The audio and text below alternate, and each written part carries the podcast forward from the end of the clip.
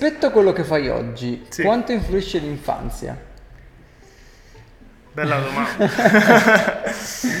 Quanto influisce l'infanzia? A mio avviso la, la vocazione ce l'hai, la vocazione per fare qualcosa di tuo ce l'hai da sempre, è lì nascosta da qualche parte. Poi magari è un percorso che matura eh, nelle tappe successive, a mio avviso, non tanto l'infanzia quanto le tappe successive, quindi il liceo, l'università, il percorso di studi. Eh, quindi l'infanzia secondo me eh, rappresenta la parte di vocazione, eh, poi il resto, quello che ti fa prendere la strada sono le scelte successive all'infanzia secondo me.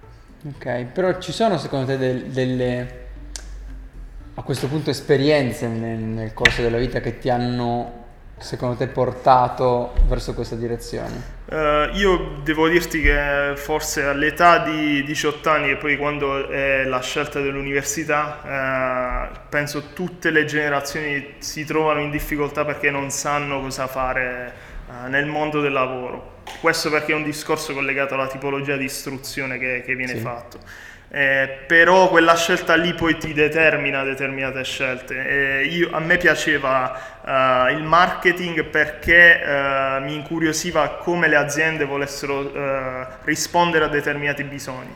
Come faccio io azienda a rispondere a un bisogno? Qual è il percorso eh, che devo attuare fino ad arrivare al cliente? Ero interessato a quello. Infatti all'università io ho fatto economia e marketing.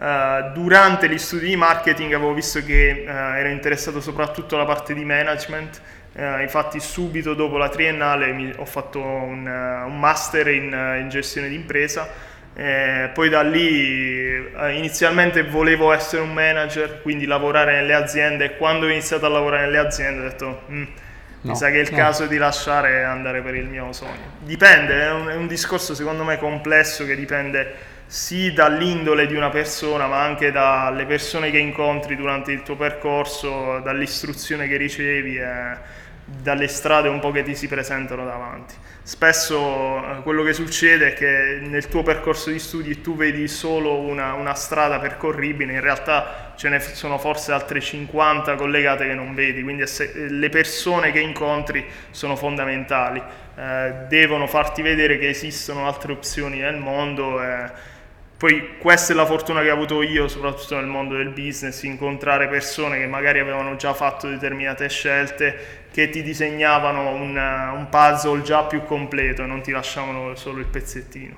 E questo paga, sì. Sì, sì, fondamentale.